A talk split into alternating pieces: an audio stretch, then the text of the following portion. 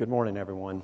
I can't think of a better way to start a Saturday than to with genodermatosis and bullous diseases, right? For all the guys out there, it's better than game day, right? We are going to talk about, uh, again, genodermatosis and bullous diseases. Now, I'll tell you that most of the things we're going to talk about, they are the most common of these entities. Uh, the bullous diseases we you probably see on a, at least on a monthly basis, and the genodermatosis are a little bit less, un, less common. But what I did is put the more common rare things in for the genodermatosis. Nice oxymoron there. But again, I was just speaking with your president. I took this lecture probably give or take five or six months ago, and when I was when I took it, I was out of town, uh, away from my family, commuting back back back and forth from Florida. And uh, so this is an important date to me because I kept scrolling to that date, and every time I thought of it, um, it meant that I would be home. So Big deal for me. So let's get started again. The outline again genodermatosis. We're, we're going to stay away from the defects, we're going to stay away from the genes. Uh, that cause these problems, and what we're going to do is concentrate on the clinical aspect, which is what you care about most. Again, we're going to eventually, the second half of the lecture, we're going to talk about bullous diseases, and I'll get, I'll get into that in just a second. Genodermatosis. They're inherited genetic skin conditions often caused by three categories. You can have chromosomal abnormalities, a single gene, or it can be multiple things that cause these defects. Our focus again today is going to be primarily on the clinical signs and also the differential diagnosis. Because when you look at something, I've often said this imagine looking at either a glass slide, which I do for a living, or looking at a patient. When you look at a patient, who do you think is going to do the better job? The guy, when he looks at a patient, thinks about five or six different things possibly going on, or one or two things. So, what this lecture is designed to do is make you target in on the most common things. Again, when you, when you hear uh, clopping of heels, think of a horse, not a zebra, but it also adds to your differential. So, when you look at something, you want to be able to think about more than just one thing. I've had this picture uh, several times on lectures before, and I always say, let's look at both babies both children. There is a subtle difference here. And I want, and, and this is, we're by no means testing anyone, this is your own self test. What child are you more concerned about? I'm going to come back to this picture so you don't have to worry about missing it. Which child are you more concerned with for long term problems? And this, let's pretend this is a board question. Baby A, B, the same, or not, not, you're not worried. They both have a port wine stain. Okay, we're going to focus in on baby B, and I'm going to tell you why. Look what's missing on baby A compared to baby B. Baby B, it's involving the tip of the nose all the way up the forehead. Baby A, it's not, it's not involving the tip of the nose, and it's not involving the forehead. And that's very, very important to notice clinically. Everyone's heard of the trigeminal cranial nerve. Well, it has three branches. It is the largest cranial nerve that we have, and it innervates three parts of the face. So the, it has, again, three branches. And, and there's always been a lot of confusion about the trigeminal nerve because you'll hear doctors refer to it as V1, V2, and V3. Well, it's actually not a V, it's the Roman numeral 5 that we've just kind of made it into a V. So if you ever hear someone say in V1, V2, and V3, they're correct because that's what we've adapted our terminology to. But what they're meaning, that V is actually the Roman numeral 5 for the fifth cranial nerve. But anyway, the first part of the, of, of the trigeminal nerve, I apologize, innervates the nose all the way in the forehead and all the way to the top of the scalp. The second part of the trigeminal nerve innervates this area, and then the third part of the trigeminal nerve innervates this area. So it's clear to see that we have involvement of V1, or the first branch of the trigeminal nerve, with this child, but we don't have it with this child. What's your diagnosis? We're going to be concentrated on Sturge Weber syndrome. Okay, this is, this is another clinical photograph. And this child has glaucoma and also the salmon patches can become much worse. They can get soft tissue hypertrophy, underneath them. And let's talk a little bit about it. It's sporadic. There is no gene involved with, with Sturge Weber syndrome, and beneath it is just a long technical name encephalotrigeminal angiomatosis. I prefer Sturge Weber syndrome. Uh, it's sporadic, and again, the second line there, I talk about V1. And when you have V1 involvement, or first branch of the trigeminal nerve, there's a 15 to 10 to 15 percent chance of acquiring Sturge Weber syndrome. And the reason that's important is because they have neurological disorders, but they also have eye problems as well. So if any child that has V1 involvement, it's a board question, V1 involvement, or the first branch of the trigeminal nerve, you should definitely do a neurological exam. They possibly may need a head CT and do an eye exam as well. You may want to get opto involved on these patients. Again, with you don't have involvement of V1, there's basically a 0% chance of having Sturge Weber syndrome. So concentrate from the tip of the nose to back to the forehead. That's where you want to see the salmon patch to at least consider Sturge Weber syndrome. Our next one, what I'm going to do is show you some clinical, clinical photographs. We're going to try to put all of it together to come up with a diagnosis. These are actually real photographs from the University of Michigan, most of them, not all of them. These are called fat herniations. Basically, fat or the subcutaneous tissue beneath the dermis is protruding. More fat herniations. This is a real photograph, which would be hard. I don't think anyone could just walk into a clinic and say, oh, that's fat herniations right there, without question. Well, you, you may have to get a biopsy to understand what's going on. This is called aplasia cutis, or, and then you also have fat herniations as well, associated with the absence of skin. This is from the University of Michigan. The band aids are where we took the punch biopsies.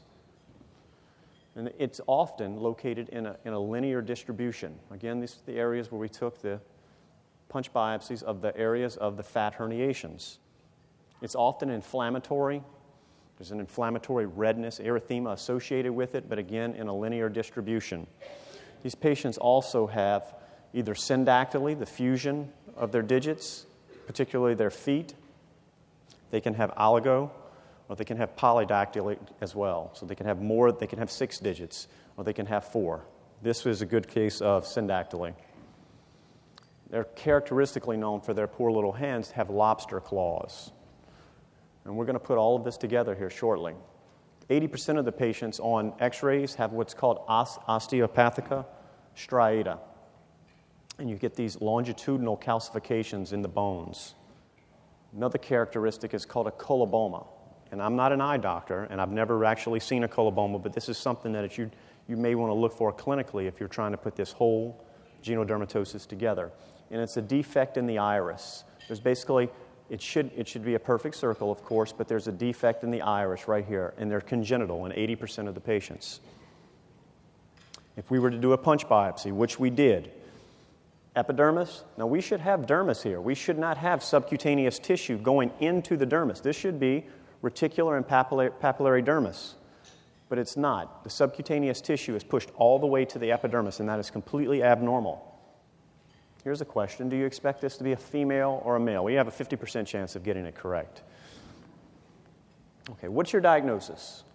The answer is Goltz syndrome. And uh, of course, there's always someone really smart that comes up with a great acronym to help you remember Goltz syndrome. It's another name for it, by the way, is called focal dermal hypoplasia. Remember, we, we didn't have a dermis on our, on our biopsy, subcutaneous tissue was touching the epidermis. But someone came up with the acronym of focal, which fits the name. It's female. And what that means, it's an X linked dominant. The, the defect is actually on the X chromosome. In 90% of females, it's 90% of females, and 10, it's only in 10% males. And actually, most of the time, in the males, this condition is lethal. They don't make it past conception, or they, they're never delivered. Osteopathia striata, coloboma, absdermis, lobster claw. FOCAL is the acronym to help you keep the main clinical characteristics for Goltz syndrome.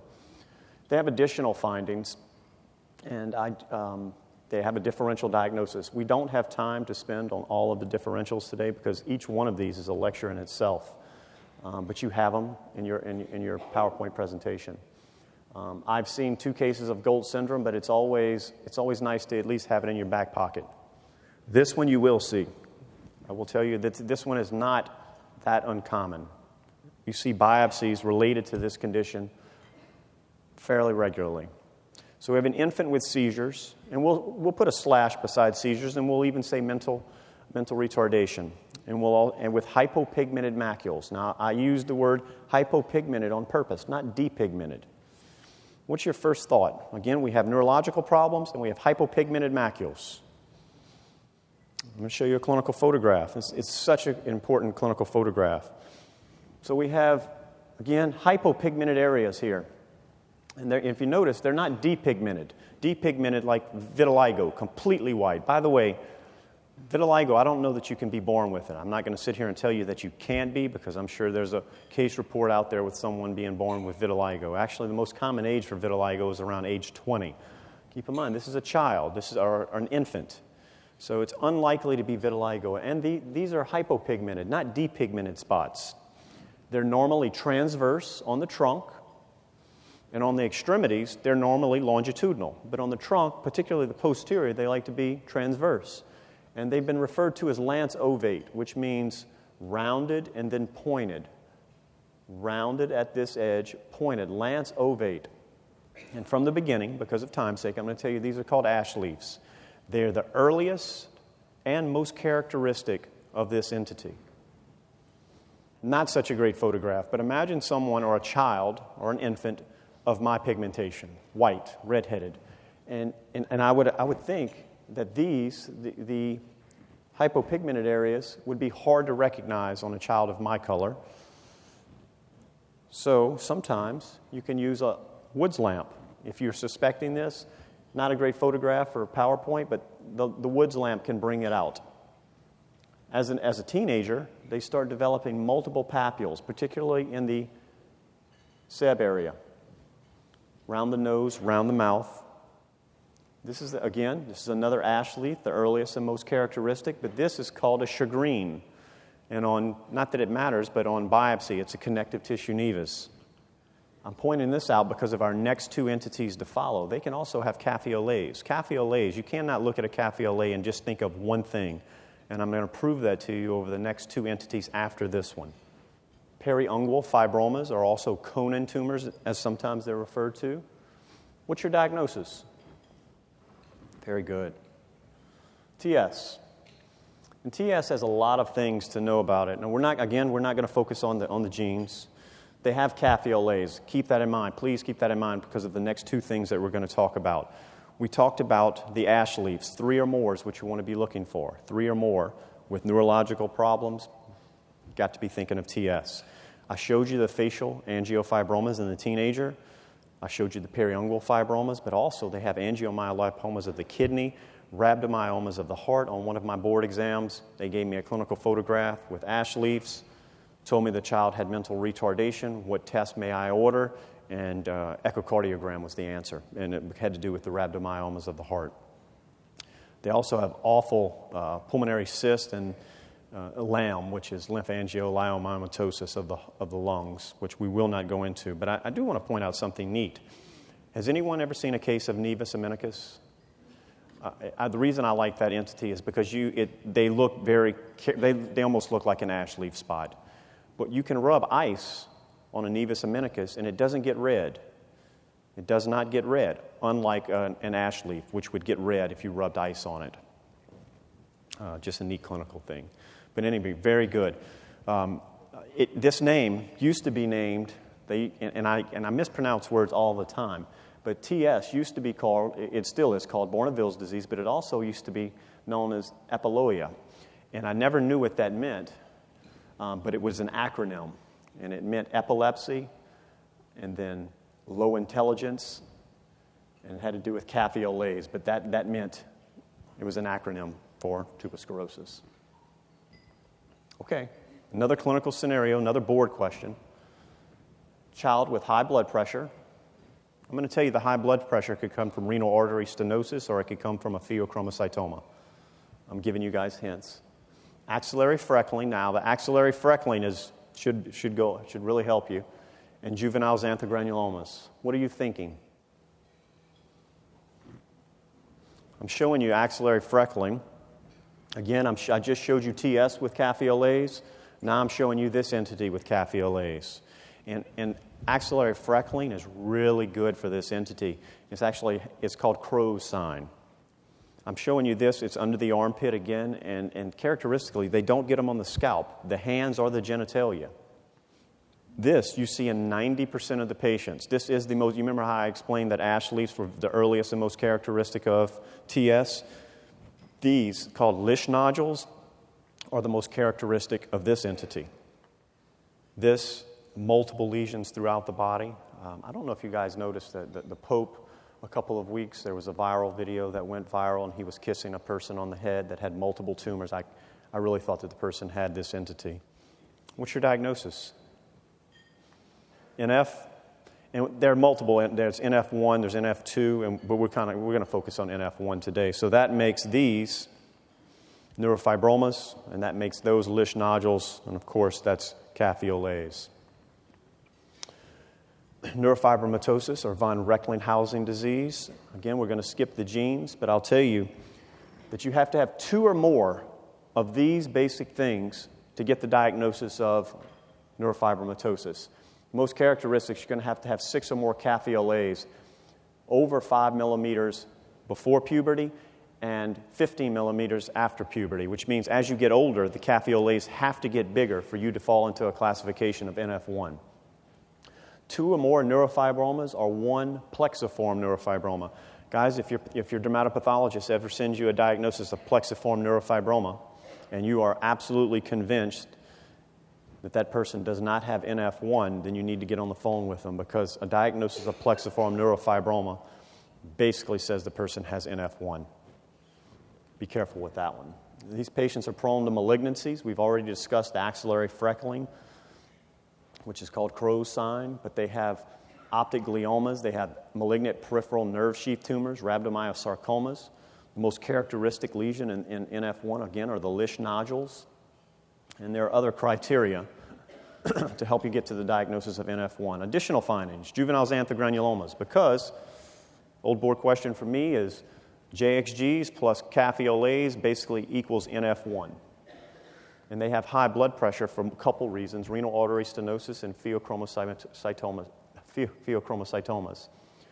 They have an increased risk for JMML, which is just a childhood form of chronic myelogenous leukemia.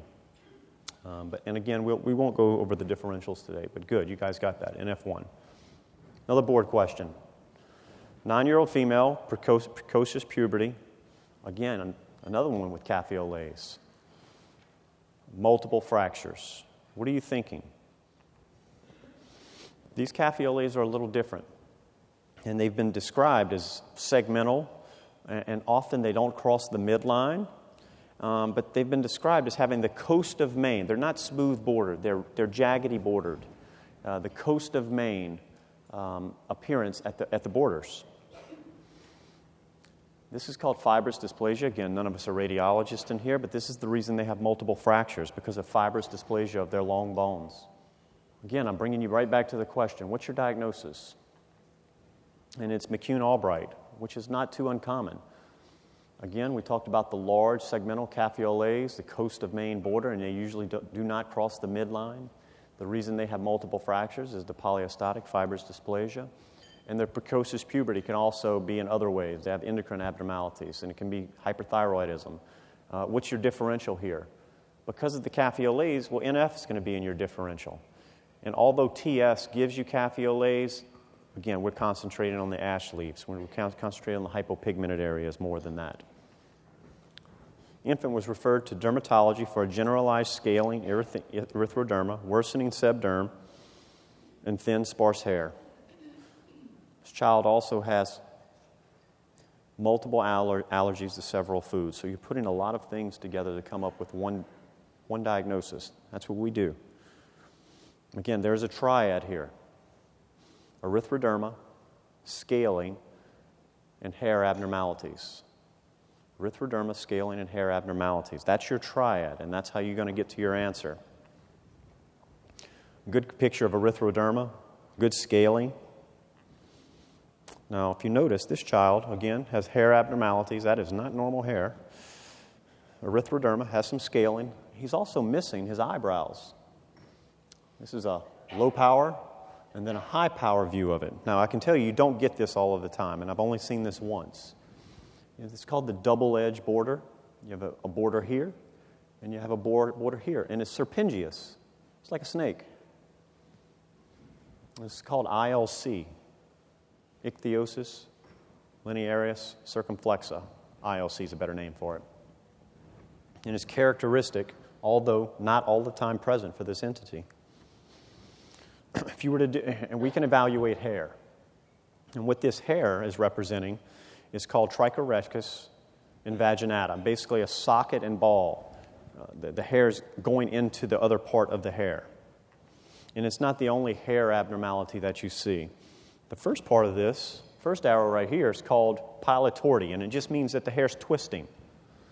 And this is another example of a, another hair abnormality you can have, which is called trichorrhexis nodosa. So, multiple hair abnormalities with, this, with these children. What's your diagnosis now? It's Netherton syndrome.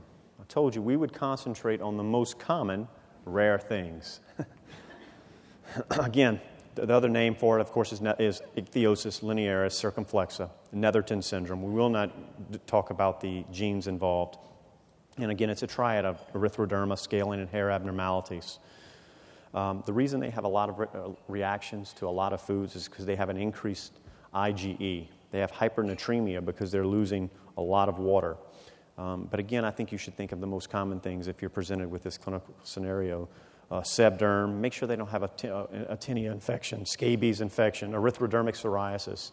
But this is just adding to your differentials. This is making you, in a sense, more valuable, more your patient's going to benefit from you knowing all of these things. 15 year old with multiple milia and two pigmented, parentheses, nevoid basal cells. Their basal cells aren't like everyone else's. On his nose, what are you considering? Pigmented BCCs. Here's an example. Here's a picture of it. Right there on the nose. Multiple milia, as you can see. Uh, Palmar pits, Basically, these pits that you see in the palms are basically pathognomonic of this entity. Again, none of us are radiologists, but see these translucent areas? These are cysts. They're called odontogenic keratocyst. The arrow's pointing to a medulloblastoma, so they can, they can acquire some pretty bad malignancies right there in the cerebellum. This is called calcification of the falx cerebri, right in the midline.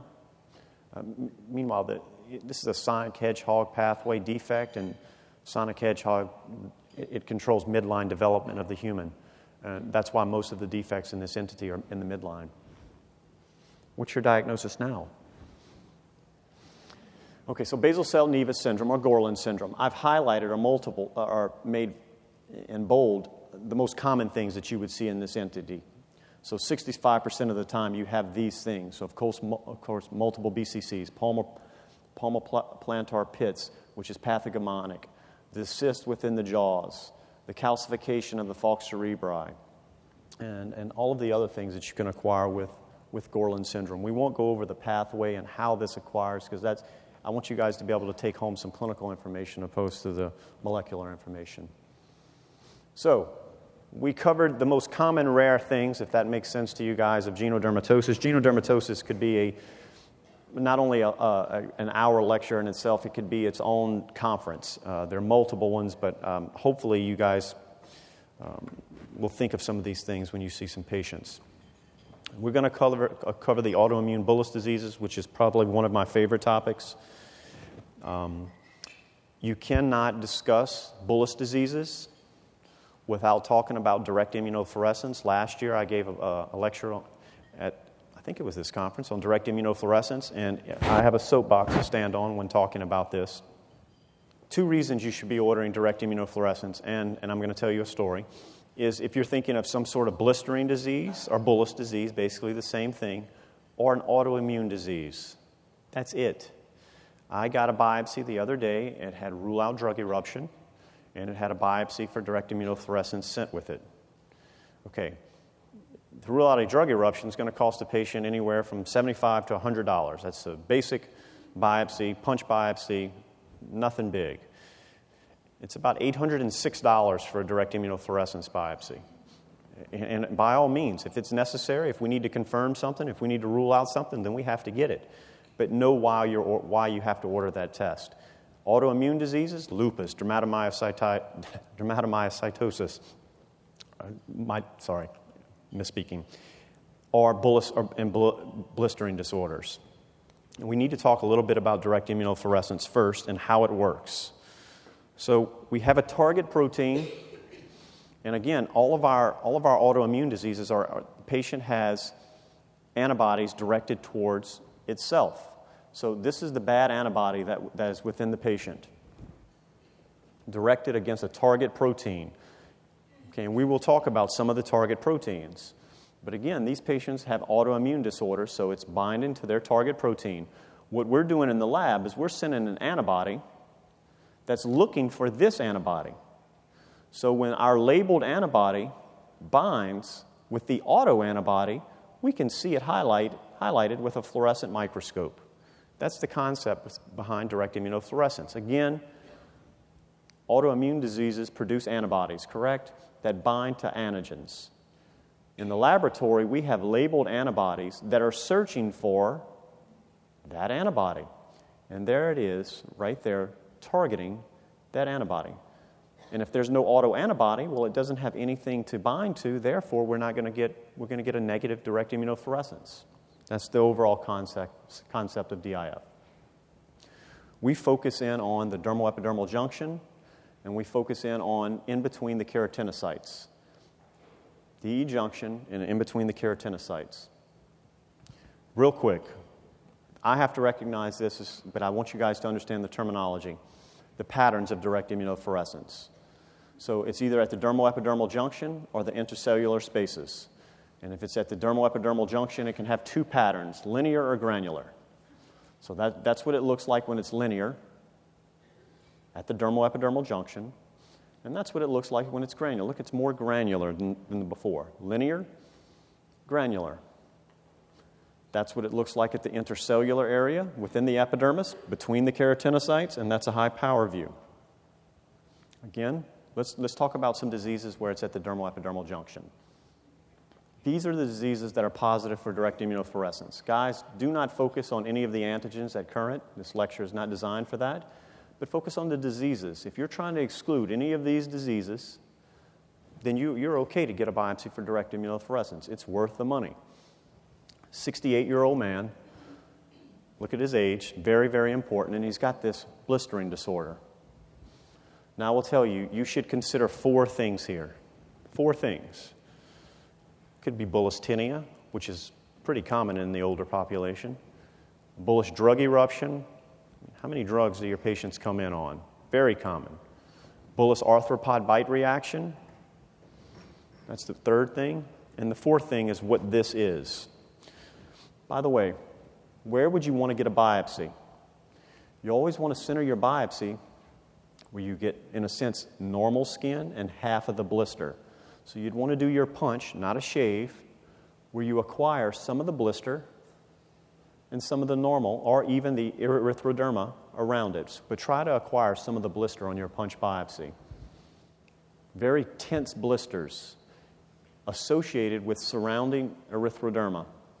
Again, if I were biopsying here, I would get one of these little guys, and my punch biopsy would be half blister and half erythroderma.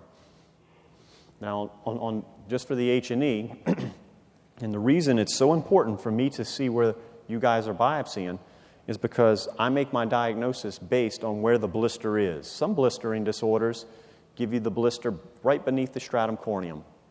Some blistering disorders give it within the epidermis, but this disease gives it directly at the dermal epidermal junction, and we call those subepidermal blisters. Subepidermal blisters. So it, it matters where the blister is for me to form my diagnosis. By the way, this is a subepidermal blister with numerous eosinophils. Now, I can tell you, bullous drug, bullous arthropod, well, we'd get a negative PAS stain for bullous tinea. And this entity can all have the, can have the exact histology. But luckily, we have direct immunofluorescence to bail us out, and it's linear at the dermal epidermal junction. And it's bullous pemphigoid. Very common, not uncommon, is probably a better way to say it. It's usually a disease of elderly. I have seen multiple biopsies sent to me saying rule out bullous pemphigoid, and it's in a 20 year old, in a 30 year old. Can it happen? Of course it can happen, but it's going to be extremely rare. This is a disease of the elderly.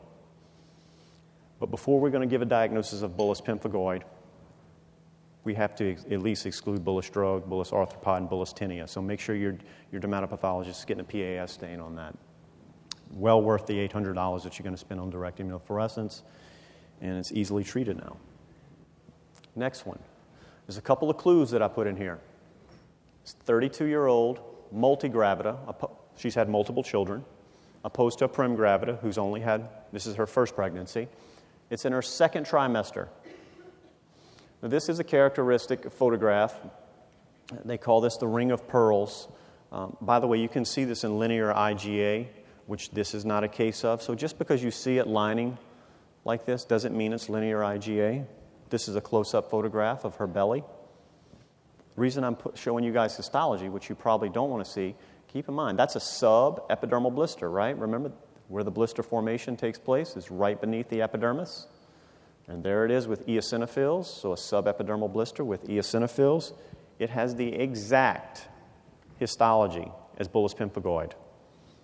This is pemphigoid gestationis, or it has the, the awful name of herpes gestationis because it has nothing to do with herpes. Zero. It's not a herpes infection. But normally, uh, what's our most common pregnancy rash, guys? First, most common one you're going to see much more than this one is pup. But if, if, if you're getting blistering, pup should not blister. Pup should be in the third trimester of a prim gravida. So if you get a rash in the second trimester and she's had multiple children and she's starting to blister, at least consider PG. I changed the age on you guys because this is not a disease of the elderly. This is a disease of middle age. And it's a 58 year old male, and this looks bad. And keep in mind, a little while ago we had tense blisters. These are, these are actually referred to as flaccid blisters. It almost looks like an awful, awful sunburn. Uh, this is called Nikolsky sign, when you can basically pull off the superficial aspect of the epidermis. You can just pull it off. That's called Nikolsky sign. You can see it in staph scalded skin syndrome. So Nikolsky sign is not specific for this entity. You can see it in other areas, in other diseases as well. Oral involvement. And I'll tell you guys why we have oral involvement in just a second. this is a histology. This is what I'm looking for. A little while ago, we, our blister formed beneath the epidermis, if you remember, and we called that a subepidermal blister. This is called a supra, which means above, suprabasilar blister. It means above the basal layer of the epidermis.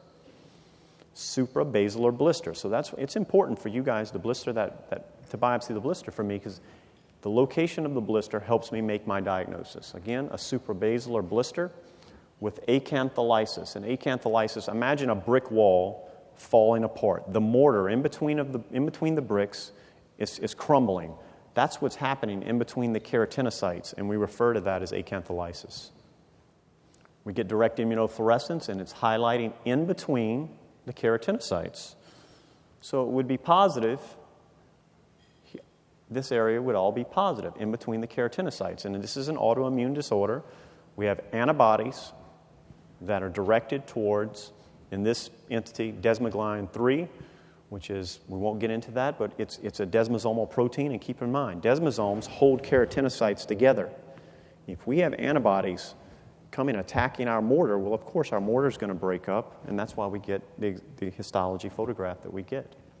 It's pemphigus vulgaris. Flaccid blisters opposed to tense blisters in BP. Middle age opposed to elderly in BP and, and they excoriate. Nikolsky sign with pemphigus vulgaris. So there's a couple of things that you can get different with PV opposed to uh, bullous pemphigoid. I don't think anyone's going to miss this. So a 34 year old female, annular lesions, scaling. By the way, this is good scale. Everyone would agree. I got a uh, request the other day for um, rule out erythema multiforme and it immediately had scale on the, on the biopsy. It had parakeratosis. This scale tells us this is a, this is a chronic process, chronic, chronic process. It takes two weeks to form scale, by the way. Erythema multiforme is an acute process. You would never have scale. Scale is a big thing for me. So if you guys say a scaling rash on, in your clinical description, that tells me it's chronic, that it's been there for at least two days. Uh, and it helps me get to a better diagnosis for you. This is the low, mo- low And this is going to be the high view. Now, again, we're at the dermal epidermal junction. And this dermal epidermal junction is being destroyed, it's being eaten. And we call this an interface process, a lichenoid interface process, if that terminology, if you've seen that before in a pathology report. And these are called necrotic keratinocytes. And this is very characteristic with the clinical photograph.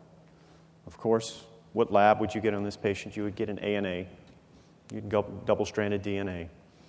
And just let me uh, step back just for one second. An ANA, I like to give everyone this acronym. I like to share this acronym because it has helped me out so much. If you're getting an ANA for a patient that has lupus, that is a sensitive test.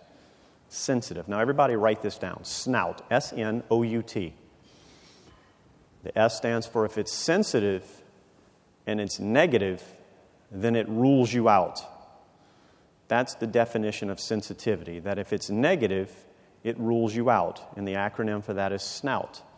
Opposed to a test being specific, write down the acronym SPIN, S P I N. In a specific test, if it's positive, it rules you in.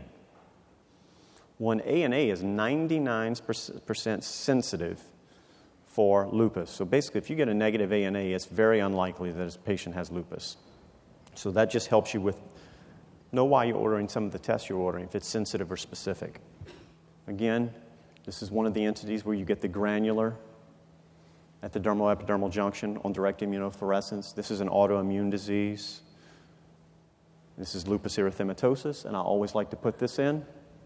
This is a, a, a lupus mnemonic that I learned back in medical school. It's called SOAP Brain MD, and it goes through all of the 11 criteria that you need. I think you need seven of these to get to a diagnosis. The 11 criteria for lupus. Again, it's called SOAP, Brain, MD. Um, and it just makes you look kind of smart if you're out there and you can rip these off real fast. No one has to know that you're doing it off an acronym. Again, this was a homecoming for me. These are my girls who have grown since this picture. Um, this one is now 13. I have a 13 year old, I have a brand new kindergartner now, and I have a nine year old. Um, and I have a basketball game here in about two hours with that one. Um, but I am happy to be home. Thank you so very much.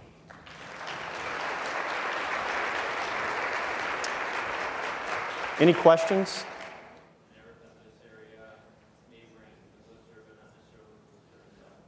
Not so. Don't try to. He, the question was, where should you biopsy for direct immunofluorescence for a for a blistering disorder? Here's your blister. Try to put your hub half in the blister and half into the skin that is not blistering. If you guys can acquire some of the blister, it helps me, it allows me to see the blister transition into what part of the epidermis that the blister is. So try to acquire half blister, half, half erythroderma, if that makes sense. Try to get at least some of that blister into your hub. Yes, ma'am. Uh, how important is it to get the indirect I mean, the blood, the blood specimen. The blood specimen. I, I can't remember the last time we did one of those. It's all on direct immunofluorescence now. To me, a much better test. Well, because it seems like whenever you get the kit, you have the Michel's and then you have a blood tube for the indirect. I think if you, if you guys are still stuck and you don't have an answer, uh, after you've done an H&E biopsy and you've done direct immunofluorescence and you and your team are sitting around saying, we don't know what to do now because we really wanted this to be positive and it came back negative, then go with the indirect. Go I mean, ahead. how often would it be positive, but the DIF would be negative? Not often. Okay. Not often. Do you uh, have any ideas on why axillary freckling or the Crowe's sign occurs with neurofibromatosis and why we don't get freckling behind the knees or in other skin folds with that disorder? Good, good question. Because you remember in, in, the, in the slide, I talked about it being in the axillary. It can actually be in the inguinal area. I don't know why, but that's just one area that I focus my clinical is in the, is in the intertriginous areas, particularly the groin and the axillary. Why it occurs in those areas and not so much on the scalp, not so much in the genitalia, not so much on the hands, I don't know. Um, can you address? I was always told that you should take a specimen for um, direct immunofluorescence uh, one centimeter from the blister. Is that still not? I, I can tell you why I don't like that. Um, I like to acquire blister because the location of the blister is going to tell me what type of blistering disorder it is. Because again, blister, blistering disorders can be beneath the stratum corneum, which brings me into a completely differential, completely different differential when I'm making my diagnosis. It can be within the epidermis, it can be below the epidermis, or it can be above the basal layer. And I have to be able to see that to know what you, to, to at least on my H&E diagnosis, to say it's really good for bullous pemphigoid, it's really good for pemphigus vulgaris. Without seeing any blister, we're going we're gonna be, re, we're gonna be relying 100% on the direct immunofluorescence. The reason I like to acquire blister is because even if, because DIF is not a perfect test. What if it's perfect for, for BP? What if the person's elderly age, it's a subepidermal blister with eosinophils, and the DIF comes back negative? That test is not 100% you know, accurate. It at least allows me to see blister to say, look, guys, I really think it's good for BP, even though the DIF is negative. So where would you take your specimen for the H&E? Would you try to get a full, whole blister intact? I, am I'm a half and half guy. So oh, I, you do half. Half oh, and half for, for H&E, half and half for, for, for direct immunofluorescence. Now, if you, if you wanted to scoot out a little bit further for your direct immunofluorescence, as long as the H&E had half and half, I think that would be okay. How long can a diff sit in a biopsy bottle before it's considered no good? I mean, a day or oh a no, much longer than weekend? that. It absolutely could sit through the weekend. It could sit okay. probably for a couple of weeks, and it should be fine. It's it's protected okay. in that medium. Okay. Mm-hmm. I like three to four.